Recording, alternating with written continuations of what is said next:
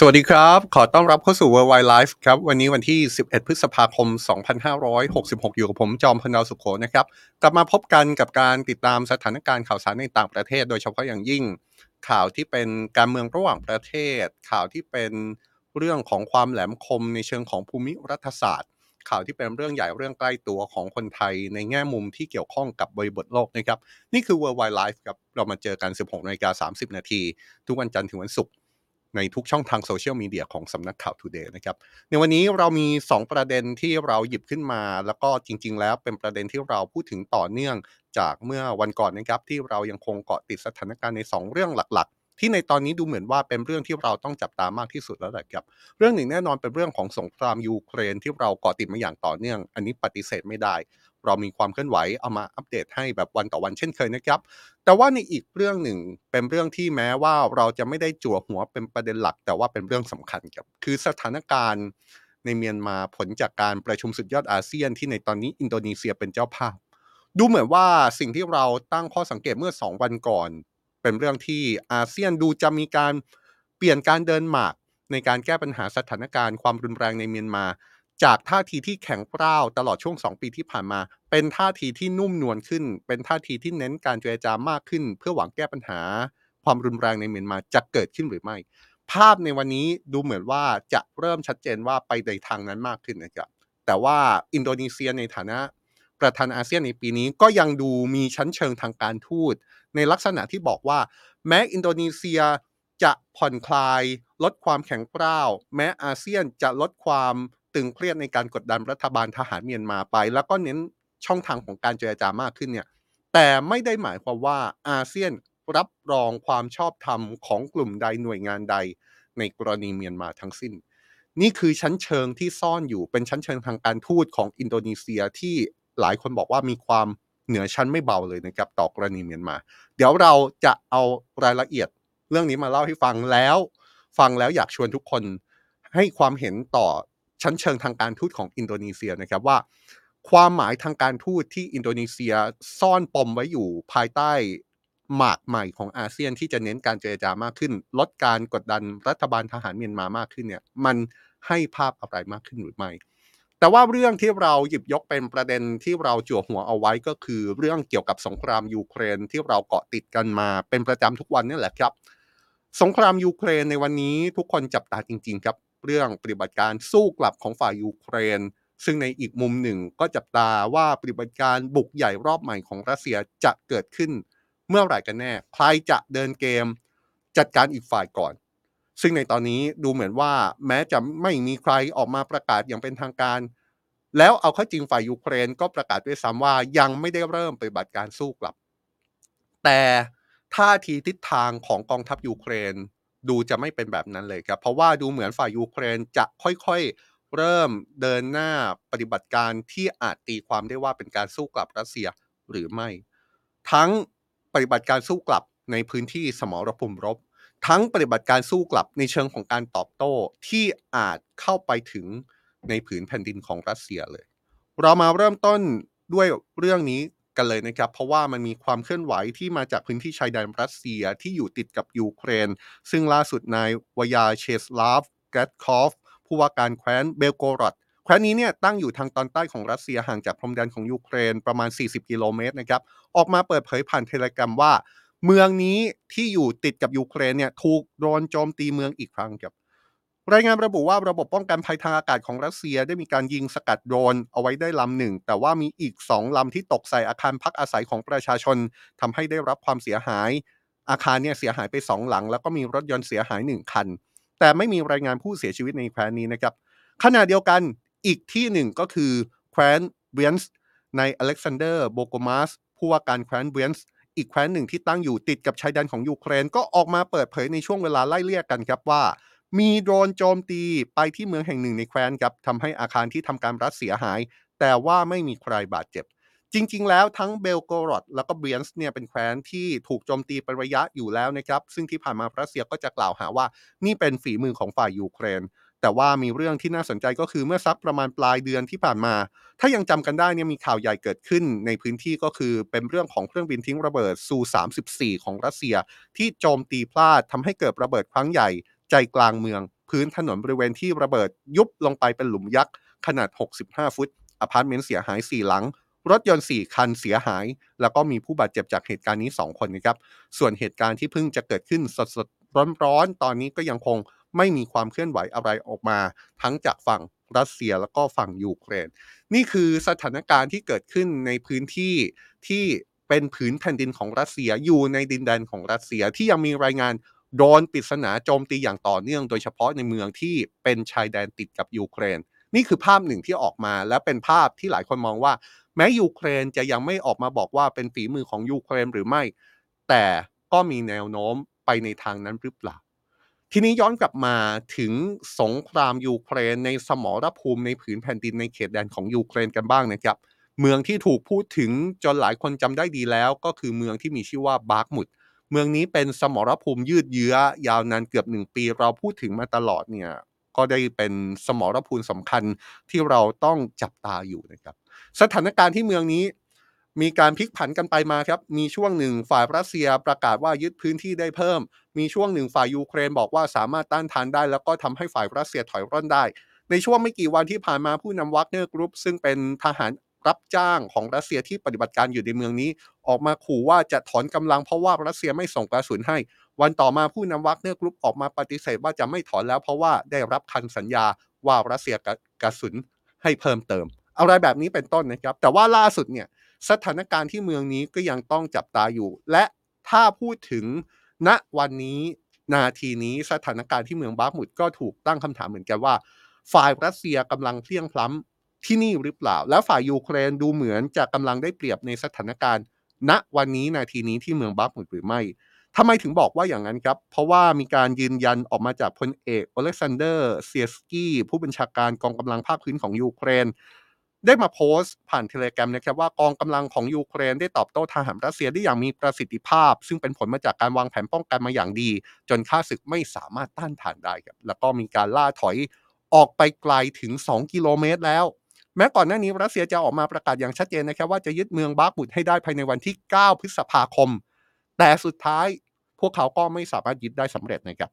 ผู้บัญชาการทหารยูเครนในนี้อธิบายสถานการณ์ที่เกิดขึ้นว่าการป้องกันอย่างมีประสิทธิภาพของกองกำลังยูเครนทำให้ทหารทหาร Wagner อ่อนล้าและถูกบังคับให้ต้องเปลี่ยนหน่วยทหารบางหน่วยจากเดิมที่เป็นทหารของ Wagner มาเป็นทหารของกองทัพรัสเซียซึ่งได้รับการฝึกฝนน้อยกว่าทำให้เกิดการเพลี้ยงพล้ำในสมรภูมิและทำให้เกิดการล่าถอยเล่ามาจนถึงตอนนี้หลายคนก็อาจจะบอกว่าเอ๊ะ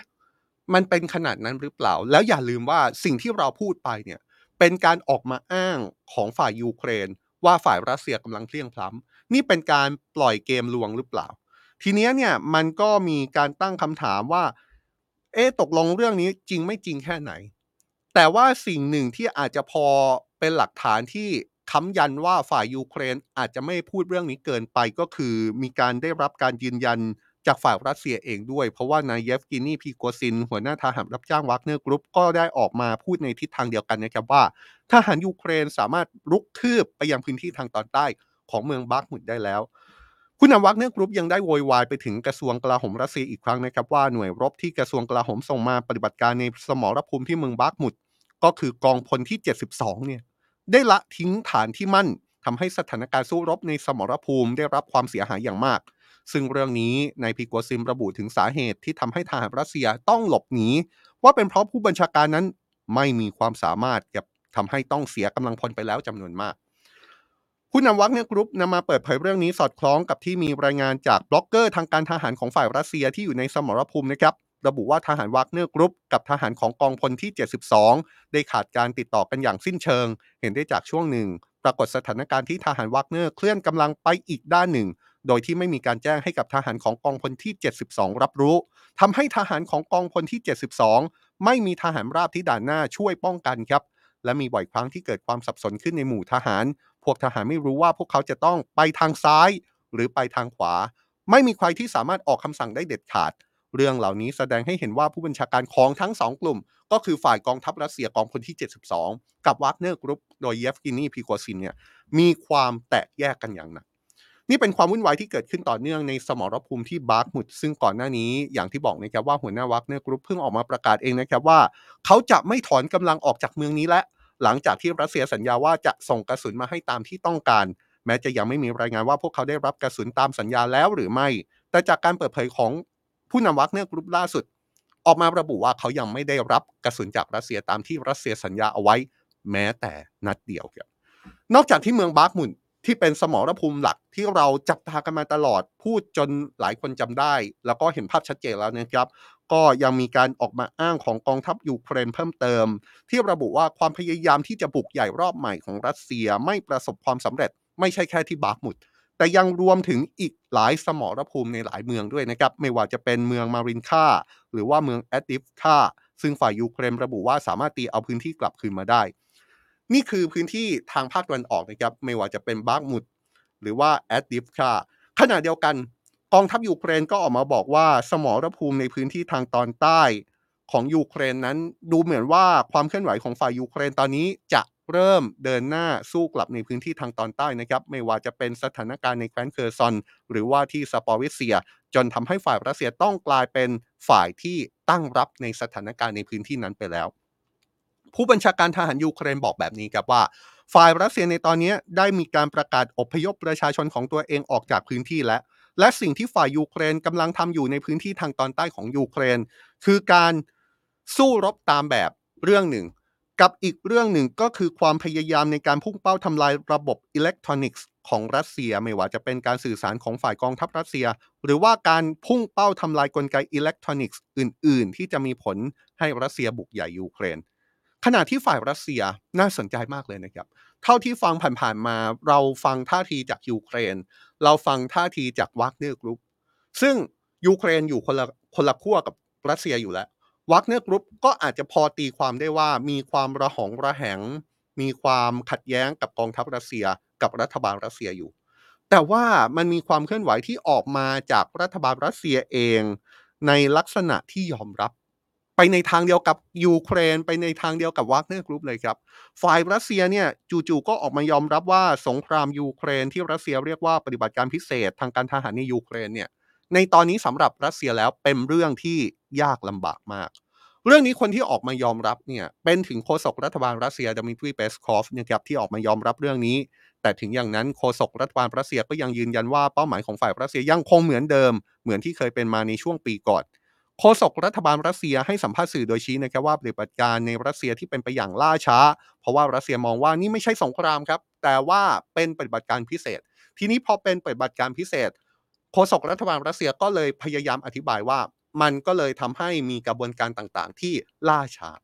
โฆษกรัฐบาลรัสเซียกล่าวโทษไปยังชาติตะวันตกด้วยนะครับโดยชี้ว่าชาติตะวันตกได้ก่อความผิดพลาดหลายอย่างพร้อมชี้ว่าเหตุโจมตีด้วยโดรนที่เกิดขึ้นในหลายจุดในหลายเมืองของรัสเซียไม่ต่างจากความพยายามก่อการร้ายเพื่อจัดการประธานาธิบดีปูติน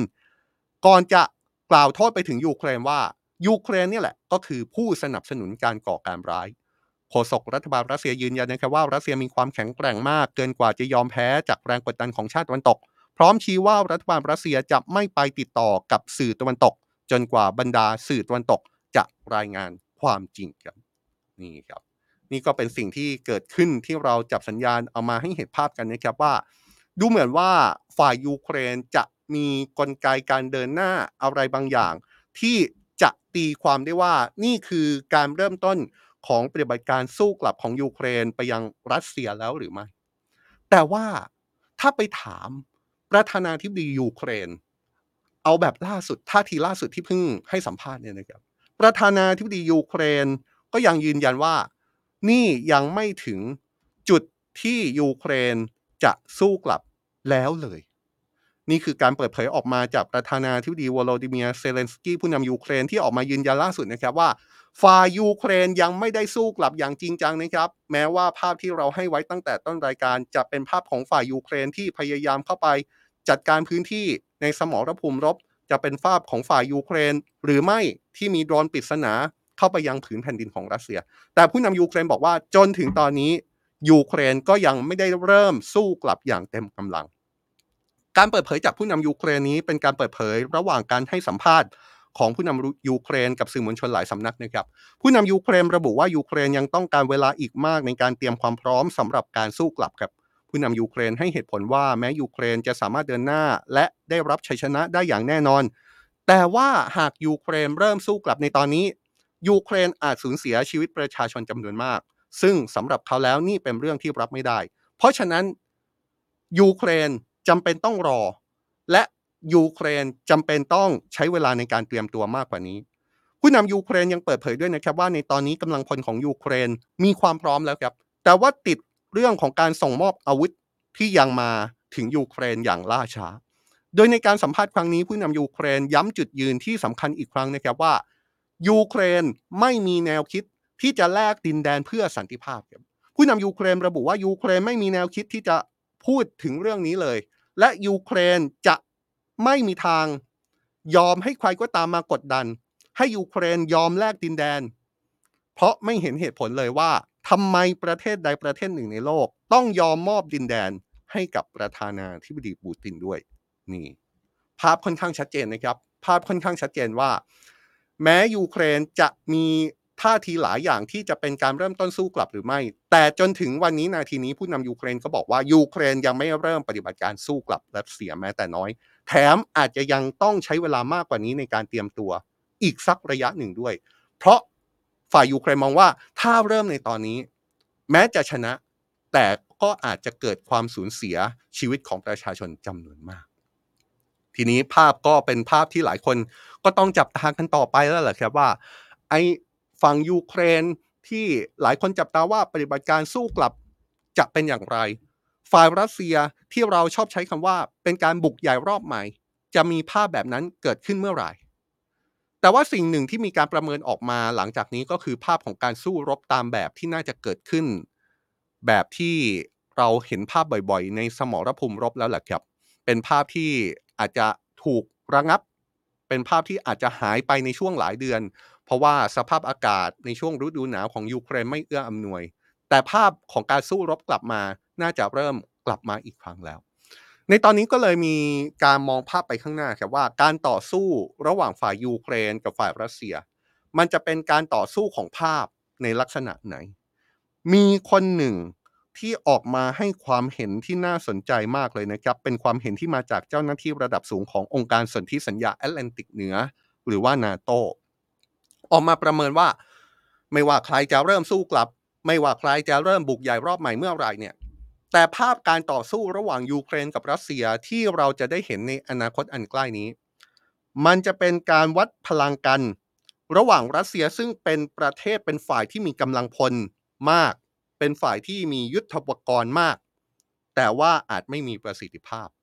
นี่คือฝั่งของรัสเซียวัดพลังกับฝ่ายยูเครนที่อาจจะมีกำลังพลน้อยหรือยุทโธปกรณ์น้อยกว่าแต่สิ่งที่ยูเครนมีอาจจะมีประสิทธิภาพสูงกว่าเจ้าหน้าที่ระดับสูงของ NATO คนนี้บอกเป็นภาษาชาวบ้านแบบนี้ครับว่าเพราะฉะนั้นการต่อสู้ระหว่างรัสเซียกับยูเครนต่อจากนี้มันจะเป็นเรื่องของการต่อสู้ระหว่างฝ่ายที่เน้นปริมาณก็คือรัสเซียกับฝ่ายที่เน้นคุณภาพก็คือยูเครนแล้วมาวัดพลังกันว่าตกลงแล้วผู้ที่จะมีชัยจะเป็นฝ่ายที่มีปริมาณมากกว่าหรือว่าเป็นฝ่ายที่มีคุณภาพมากกว่ากันแน่คนที่ออกมาประเมินครั้งนี้ก็คือพลเรือเอกร็อบบาวเลอร์ครับเป็นประธานกรรมาธิการทหารของ NATO เพิ่งออกมาประเมินเมื่อวานนี้เลยนะครับโดยชี้ถึงสถานการณ์ล่าสุดว่าในตอนนี้ฝ่ายรัสเซียได้นำเอารถถังรุ่น ที ห้าสิบสี่ จำนวนมากออกมาจากคลังโดยคาดว่าจะนำไปใช้ในสงครามยูเครนซึ่งรถถังดังกล่าวเป็นรถถังรุ่นเก่าถูกออกแบบมาตั้งแต่สมัยช่วงหลังสงครามโลกครั้งที่สองขณะเดียวกันภาพของฝั่งรัสเซียที่เราอาจจะได้เห็นเร็วๆนี้คือภาพของการเกณฑ์กำลังพลของรัสเซียให้ลงสนามรบในยูเครนเพิ่มเติมครับซึ่งกำลังพลเหล่านี้ไม่ได้ผ่านการฝึกในการสู้รบให้มีความชำนาญมากนักเนื่องจากมีระยะเวลาจำกัดนั่นก็เลยทำให้สิ่งที่รัสเซียกำลังมุ่งไปข้างหน้าคือการเดินเกมรบที่เน้นเชิงปริมาณแต่อาจไม่มีคุณภาพเห็นได้จากการใช้รถถังรุ่นเก่าเห็นได้จากการใช้กำลังพลที่อาจจะไม่มีความเชี่ยวชาญหรือทักษะในการรบตรงกันข้ามก็คือฝ่ายยูเครนซึ่งดูเหมือนว่าจะเน้นเรื่องคุณภาพมากกว่านะครับจากการที่ได้รับยุทโธปกรณ์จากชาติตะวันตกรวมถึงกองกำลังของชาติตะวันตกก็เข้าไปมีบทบาทในการฝึกทหารยูเครนในช่วงระยะเวลาที่ผ่านมาแต่ว่ากำลังพลยุทโธปกรณ์ของฝ่ายยูเครนก็ต้องยอมรับว่าคงจะมีปริมาณน้อยกว่ารัสเซียแน่ๆ ในพลระดับสูงของ NATO คนนี้ยังยืนยันด้วยนะครับว่าจนถึงตอนนี้ก็ยังไม่ใช่เรื่องที่ต้องมาสงสัยอีกแล้วว่า NATO จะสนับสนุนยูเครนมากแค่ไหนเขาย้ำเลยนะครับว่า NATO นั้นจะสนับสนุนยูเครนต่อไปตราบนานเท่านานครับนี่แหละครับนี่คือสิ่งที่เราเอามาสรุปให้เห็นภาพกันนะครับในสถานการณ์สงครามยูเครนที่ World Why Life พยายามเอามารายงานให้ฟังกันมองภาพไปข้างหน้าร่วมกันทุกๆวันแบบนี้นั่นแหละครับฟังจนถึงตอนนี้แล้วทุกคนเห็นสถานการณ์สงครามยูเครนว่าอย่างไรครับชวนคิดชวนคุยในแง่ที่ว่าการประเมินล่าสุดก็ได้นะครับว่าฝ่ายยูเครนเนี่ยเป็นการสู้รบที่เชิงคุณภาพฝ่ายรัสเซียเนี่ยเป็นการสู้รบเชิงปริมาณทุกคนเห็นแบบนั้นไหมครับถ้าทุกคนเห็นแบบนั้นทุกคนคิดว่าการสู้รบด้วยคุณภาพหรือการสู้รบด้วยปริมาณใครจะมีชัยในศึกนี้อ่าคอมเมนต์แชร์กันมาได้นะครับแชร์ความเห็นกันมาได้เราคงไม่บอกว่าต้องการให้คนนั้นชนะห้ามหันเกิดความสูญเสียอะไรแต่เราอยากจะมองภาพในแง่ของการใช้เหตุผลใช้ข้อมูลข้อเท็จจริงในตอนนี้มองภาพสถานการณ์ไปข้างหน้าแล้วประเมินร่วมกันว่าสิ่งที่จะเกิดขึ้นในอนาคตจากภาพที่เราเห็นตอนนี้จะเป็นอย่างไรต่อไปนี่คือสงครามยูเครนครับที่เราเอามาพูดถึงกันอย่างสม่ำเสมอและอีกเรื่องหนึ่งที่เราก็พูดถึงสม่ำเสมออีกไม่แพ้กันก็คือกรณีที่เกิดขึ้นในเมียนมานะครับที่เราพูดถึงเรื่องของเมียนมาในช่วงสองวันที่ผ่านมาเราก็พูดถึงเรื่องนี้เพราะเราไปโฟกัสตรงที่ในตอนนี้มีการประชุมของบรรดาผู้นำชาติสมาชิกอาเซียนที่ประเทศอินโดนีเซียปีนี้อินโดนีเซียเป็นเจ้าภาพการประชุมสุดยอดอาเซียนอินโดนีเซียอยู่ในฐานะที่เป็นผู้ประธานอาเซียนในปีนี้นะครับและการเป็นประธานอาเซียนในปีนี้การประชุมสุดยอดอาเซียนในปีนี้ประเด็นที่ถูกหยิบยกมาพูดถึงมากที่สุดก็คือสถานการณ์ความรุนแรงในเมียนมาซึ่งก็เป็นประเทศเพื่อนบ้านของเราโดยล่าสุดผู้นำชาติสมาชิกอาเซียนทั้งสิบประเทศได้ร่วมการประชุมอีกครั้งในวันนี้แม้ว่าประเทศอื่นจะส่งระดับผู้นำไปนะครับแต่ว่าประเทศไทยส่งนายดอนประมัติวินัยรัฐมนตรีว่าการกระทรวงการต่างประเทศไปร่วมประชุมแทนนายกรัฐมนตรีที่ตอนนี้กำลังอยู่ระหว่างในช่วงโค้งสุดท้ายของการเลือกตั้งโดยประเด็นเมียนมาที่ออกมาจากห้องประชุมนี้ต้องจับตาไปที่แถลงการหลังจากผู้นำอาเซียนหารือกันนะครับว่ามีลักษณะเนื้อหาไปในทิศทางใดแต่ว่าในช่วงการประชุมผู้นำอินโดนีเซียประธานาธิบดีโจโควิโดโดในฐานะประธานอาเซียนในปีนี้ได้กล่าวถึงสถานการณ์ในเมียนมาอย่างตรงไปตรงมาระหว่างการประชุมในวันนี้เลยครับผู้นำอินโดนีเซียบอกว่าสิ่งที่เกิดขึ้นในเมียนมาไม่มีความคืบหน้าใดๆที่จะมีแนวโน้มเดินหน้าสู่สันติภาพได้เลยครับผู้นำอินโดนีเซียระบุในที่ประชุมว่าเขาต้องขอพูดอย่างตรงไปตรงมาว่าการดำเนินการตามฉันทามติห้าข้อที่อาเซียนตกลงกับพลเอกอาวุโสมินอองไลเมื่อสองปีก่อนไม่ได้มีความคืบหน้าอะไรที่มีนัยสำคัญเลยดังนั้นอาเซียนจะต้องดำเนินการตัดสินใจในขั้นต่อไปอย่างมีเอกภาพแล้วการออกมาเปิดเผยของผู้นำอินโดนีเซียในฐานะผู้นำอาเซียนในครั้งนี้เกิดขึ้นหลังจากในช่วงหลายเดือนที่ผ่านมาอินโดนีเซียในฐานะประธานอาเซียนเนี่ยนะครับได้เริ่มเดินหน้าการแก้ปัญหาความรุนแรงในเมียนมาอย่างจริงจังแล้วโดยระบุว่าอินโดนีเซียได้พูดคุยกับทุกฝ่ายในเมียนมาแล้วและกำลังเดินหน้าเจรจากับทุกฝ่ายที่เกี่ยวข้องต่อไปอย่างไรก็ตามครับความเคลื่อนไหวนี้ยังเกิดขึ้นท่ามกลางการจับสังเกตนะครับว่าอาเซียนจะเปลี่ยนการเดินเกมต่อสถานการณ์ในเมียนมาหรือไม่หลังจากในช่วงสองปีที่ผ่านมาชาติสมาชิกอาเซียนหลายชาติรวมถึงอินโดนีเซียถ้าย้อนกลับไปเนี่ยเราเห็นภาพชัดเจนว่าชาติสมาชิกอาเซียนหลายชาติเนี่ยมีท่าทีที่ต้องการให้อาเซียนดำเนินมาตรการที่แข็งกร้าวต่อรัฐบาลทหารเมียนมาเพื่อกดดันให้กองทัพเมียนมายุติการใช้ความรุนแรงต่อประชาชนแต่ถึงอย่างนั้นความรุนแรงต่อประชาชนก็ยังเกิดขึ้นเรื่อยๆอย่างที่เราเห็นในข่าวมาตลอดนะครับโดยเฉพาะอย่างยิ่งในระยะหลังที่มีแนวโน้มรุนแรงมากยิ่งขึ้นผ่านการโจมตีทางอากาศจนทำให้มีพลเรือนเสียชีวิตจำนวนมากพอสถานการณ์เป็นแบบนี้ประกอบกับท่าทีของผู้นำอินโดนีเซียที่เพิ่งเปิดเผยเมื่อไม่กี่วันก่อนที่ระบุว่าตัวเขาเองไม่เห็นด้วยกับการคว่ำบาตรและก็จะเดินหน้ามาตรการการเจรจาเพราะเชื่อว่าการเจรจาเท่านั้นที่จะเป็นวิธีทางของการแก้ปัญหาได้ถ้อยแถลงของผู้นำอินโดนีเซียในช่วง สองถึงสาม วันที่ผ่านมาก็เลยทำให้เกิดคำถามแหละครับว่าต่อไปนี้อาเซียนจะลดบ่าที่เคยแข็งกร้าวต่อรัฐบาลทหารเมียนมาแล้วไปเป็นเรื่องของการเจรจาเปิดช่องทางการเจรจามากขึ้นหรือไม่อย่างไรก็ตามข้อถกเถียงว่าอาเซียนจะลดบ่าความแข็งกร้าวเพื่อเดินหน้าสู่การเจรจานั้นก็ไม่ใช่ว่าทุกคนจะเห็นด้วยนะครับ มีรายงานว่าในระหว่างการประชุมสุดยอดอาเซียนไม่ได้มีผู้นำชาติอาเซียนที่เห็นพ้องกับการแก้ปัญหาในเมียนมาแบบนี้กันทุกคนครับท่าทีหนึ่งที่สะท้อนเรื่องนี้มาจากรัฐมนตรีต่างประเทศมาเลเซียที่ระบุว่ากรณีของเมียนมาเป็นเรื่องสำคัญแต่มันก็จำเป็นที่จะต้องเดินหน้าไปด้วยกันหมดทุกชาติอาเซียนด้วยหมายความว่าอะไรครับหมายความว่าที่ประชุมที่เกิดขึ้นที่อินโดนีเซียในครั้งนี้พูดคุยเกี่ยวกับแนวทางของการแก้ปัญหาในเมียนมาต่อไปเนี่ยไม่เป็นเอกภาพหรือไม่มีชาติที่ไม่เห็นด้วยหรือไม่ก็เลยมีเสียงที่ออกมาบอกว่าการเดินหน้าเรื่องเมียนมาเนี่ยมันจะต้องเดินหน้าไปพร้อมๆกันทุกชาตินะต้องเป็นเอกภาพนะเพราะว่าสิ่งที่เกิดขึ้นมันยังไม่เป็นเอกภาพหรือเปล่าขณะที่เลขาธิการอาเซียนระบุแบบนี้นะครับว่าการประชุมคู่ขนานที่เกี่ยวข้องกับเมียนมาที่จัดขึ้นระหว่างการประชุมสุดยอดอาเซียนครั้งนี้มีเป้าหมายเพื่อยุติความรุนแรงมีเป้าหมายเพื่อหาทางส่งความช่วยเหลือด้านมนุษยธรรมมีเป้าหมายเพื่อการเดินหน้าในการเจรจากับทุกฝ่ายโดยยังจำเป็นต้องได้รับความร่วมมือจากรัฐบาลทหารเมียนมาเลขาธิการอาเซียนยอมรับว่าในกรณีของเมียนมานี้ไม่ใช่เรื่องที่จะจัดการได้โดยง่ายก่อนจะเปรียบเลยเหมือนกับกรุงโรมที่ไม่ได้สร้างเสร็จในวันเดียวแต่สิ่งที่เป็นพื้นฐานก็คือต้องหาทางยุติความรุนแรงในเมียนมาให้ได้ฟังตั้งแต่ต้นจนจบเนี่ยหนึ่งอาเซียนจะลดบาใช่ไหมอาเซียนจะลดบาจากท่าทีที่แข็งกร้าวให้ซอฟต์ลงเพื่อเหมือนเป็นการเปิดประตูให้กว้างขึ้นสู่การเจรจากับทุกฝ่ายหรือไม่สองอาเซียนกำลังจะไปแตะไปจับมือไปมีส่วนร่วมกับรัฐบาลทหารเมียนมาหรือเปล่าอันนี้เป็นสองคำถามที่ดูเหมือนว่าสถานการณ์จากการประชุมสุดยอดอาเซียนครั้งนี้ทำให้คนตั้งคำถามแล้วก็มองภาพของอาเซียนว่าอาเซียนจะเปลี่ยนเกมแบบนี้จริงๆหรือไม่เรื่องนี้มีคำตอบนะครับเพราะว่าไม่กี่ชั่วโมงก่อนที่จะเข้ารายการ World Why Life เนี่ยประธานาธิบดีอินโดนีเซียเพิ่งออกมาแถลงข่าวอีกครั้งและเขาก็เป็นคนที่ออกมาตอบคำถามสื่อมวลชนที่ตั้งคำถามเกี่ยวกับท่าทีของอาเซียนที่จะมีต่อกรณีของเมียนมาต่อจากนี้ด้วยคำถามหนึ่งน่าสนใจมากเลยครับเป็นคำถามที่มาจากผู้สื่อข่าว ซี เอ็น เอ ก็คือ Channel News Asia ซึ่งเป็นสื่อของสิงคโปร์ตั้งคำถามถึงผู้นำอินโดนีเซียในฐานะประธานอาเซียนในลักษณะที่ว่าที่ผ่านมาอาเซียนไม่ได้เปิดทางให้ผู้นำรัฐบาลทหารเมียนมาเข้าร่วมการประชุมก็คือปล่อยเก้าอี้ของเมียนมาว่างเพื่อเป็นการประท้วงไกลๆถึงสิ่งที่เกิดขึ้นในเมียนมาแต่ว่าในอนาคตเนี่ยอาเซียนจะเปลี่ยนท่าทีนี้ไหมหรือว่าอาเซียนจะเปิดทางให้ผู้นำเมียนมากลับเข้าร่วมการประชุมอาเซียนหรือไม่หรืออาเซียนจะเปิดทางให้รัฐบาลทหารเมียนมามีส่วนร่วมกับ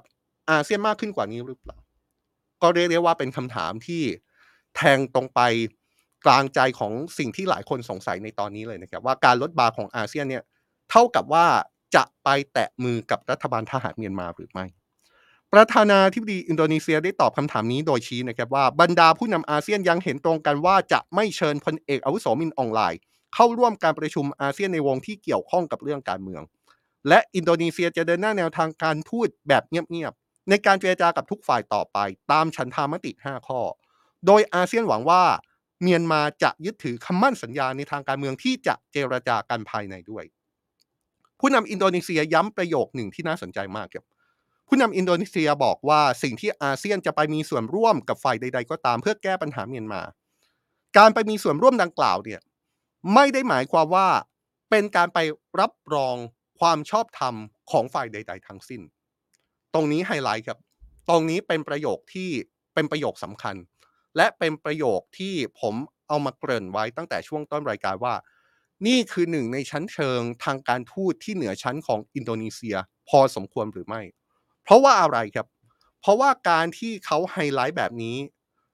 การที่เขาบอกว่าอินโดนีเซียจะเข้าไปเจรจากับทุกฝ่ายอินโดนีเซียจะเข้ามามีส่วนร่วมกับทุกฝ่ายที่เกี่ยวข้องกับปัญหาในเมียนมา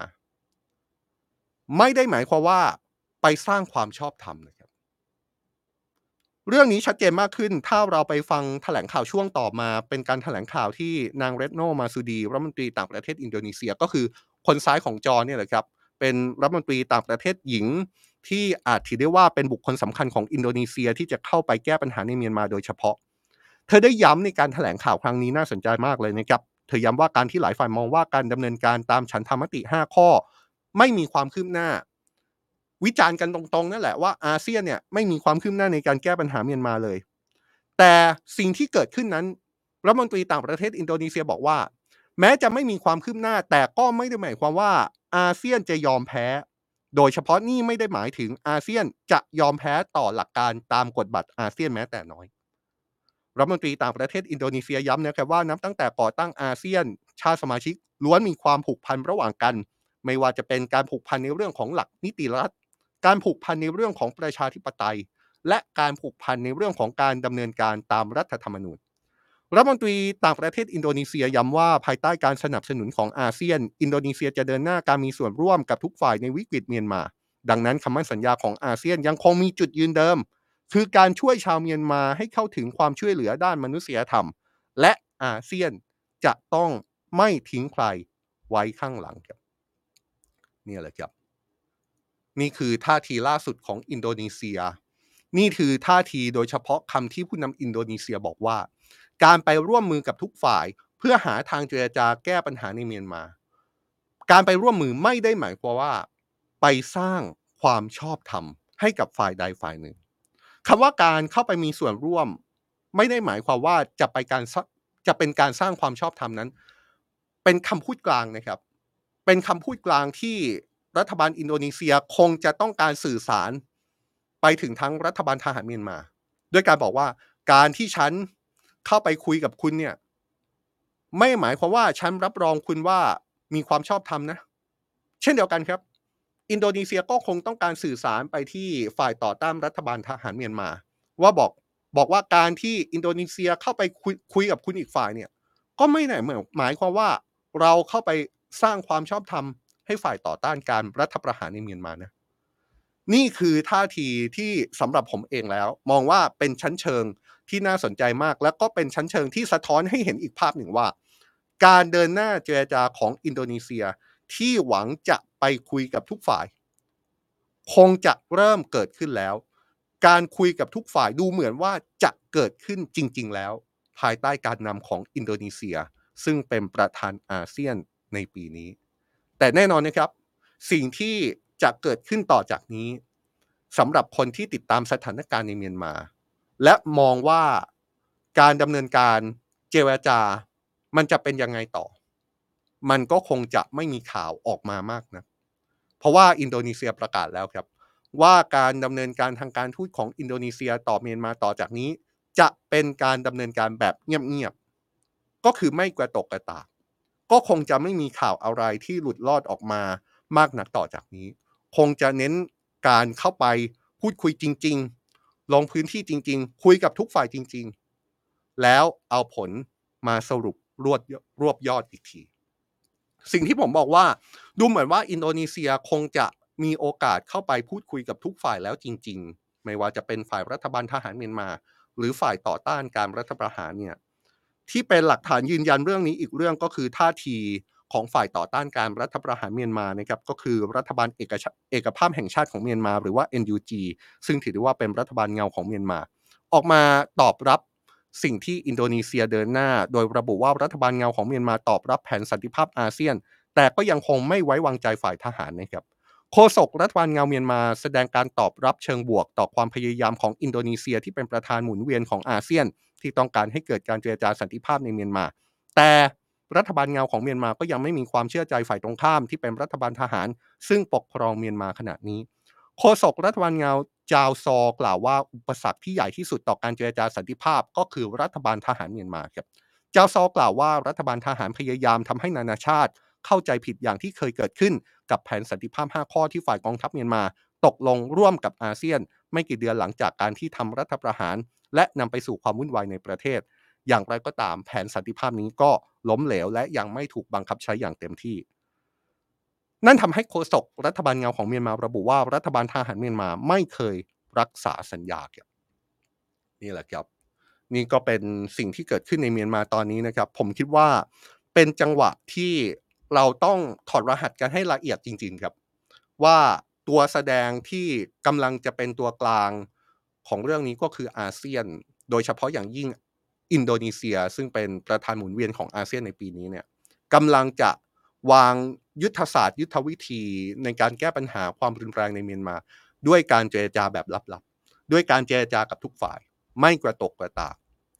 แต่ว่าการเจรจาทุกฝ่ายอินโดนีเซียก็ดอกจันไว้แล้วว่าการที่เราไปคุยกับทุกฝ่ายนั้นไม่ได้หมายความว่าเราไปรับรองความชอบธรรมให้ฝ่ายใดฝ่ายหนึ่งนะเป็นการพูดที่รอบด้านแหลมคมแล้วก็มีชั้นเชิงจริงๆนะครับทีนี้นี่คือสิ่งที่เราเกาะติดกันมานะครับเป็นสถานการณ์ในต่างประเทศที่ World Why Life ทำกันมาตลอดครับโดยเฉพาะอย่างยิ่งเรื่องราวของภูมิรัฐศาสตร์ความขัดแย้งระหว่างประเทศความสัมพันธ์ที่ไม่สู้ดีนักระหว่างมหาอำนาจ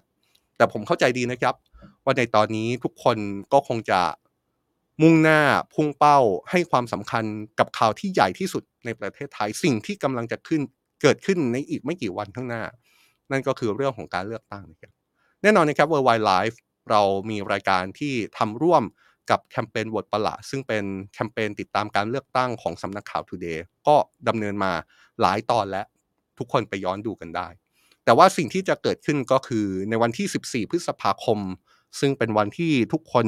จะไปเลือกตั้งเนี่ยนะครับสำนักข่าว Today ก็มีรายการพิเศษที่เราจะจัดขึ้นเป็นรายการมาราธอนตั้งแต่ปิดหีบเลือกตั้งไปจนถึงรู้หน้ารู้หลังของสถานการณ์ว่าผลการเลือกตั้งที่จะเกิดขึ้นในวันที่สิบสี่พฤษภาคมนี้จะเปลี่ยนเมืองไทยไปในทิศทางไหนรายการพิเศษของเราจะมีตั้งแต่การอัปเดตผลคะแนนเลือกตั้งแบบเรียลไทม์นะครับมีเรื่องของการเจาะลึกผลโพลหลังปิดหีบแล้วก็มีบทวิเคราะห์การเมืองที่เรียกได้ว่าเป็นบทวิเคราะห์แบบนาทีต่อนาทีในสถานการณ์จากผู้เชี่ยวชาญตัวจริงนะครับเบื้องต้นเรามีผู้ร่วมรายการหลายท่านนะครับที่ยืนยันว่าจะมาร่วมพูดคุยกับเราในรายการพิเศษเกาะติดเลือกตั้งในวันที่สิบสี่พฤษภาคมแล้วไม่ว่าจะเป็นอาจารย์ประจักษ์ก้องกิรติอาจารย์เข็มทองตันสกุลรุ่งเรืองอาจารย์โอฬารถิ่นบางเตียวอาจารย์เอกรินตวนสิริอาจารย์ยุทธพรอิสระชัยมีแขกรับเชิญอีกหลายคนที่เป็นแขกพิเศษนะครับผมอุบไว้ก่อนละกันว่าคนที่จะมาร่วมให้ความเห็นในวันเลือกตั้งกับเราเนี่ยยังมีอีกหลายคนนอกจากนักวิชาการแล้วแต่รับรองว่าเซอร์ไพรส์แล้วก็เป็นความเห็นที่แหลมคมที่จะมองภาพสถานการณ์ไปข้างหน้าพร้อมกันนะครับ สิบหกนาฬิกาสามสิบนาทีของวันที่สิบสี่พฤษภาคมครับเรื่อยไปเรื่อยๆจนกว่าจะเห็นหน้าเห็นหลังของสถานการณ์จะกี่ชั่วโมงก็ไม่ทราบให้เราได้รายงานการอัปเดตการเลือกตั้งไปด้วยกันกับสำนักข่าว Today นะครับติดตามกันได้นะครับใครยังไม่ได้กดไลค์กดแชร์กดติดตามสำนักข่าว Today กดตอนนี้เลยนะครับเพื่อที่เราจะได้ช่วยแจ้งให้ท่านได้ทราบถึงวันนั้นจริงๆจะได้ไม่พลาดการรายงานข่าวของเราครับนี่คือ World Wide Life ในวันนี้นะครับ สิบแปดนาฬิกาสามสิบนาทีเรายังมี Today Live เรื่องราวการเมืองเข้มข้นรออยู่พบกันใหม่ในช่วงต่อไปนะครับสำหรับช่วงนี้ผมลาไปก่อนครับสวัสดีครับ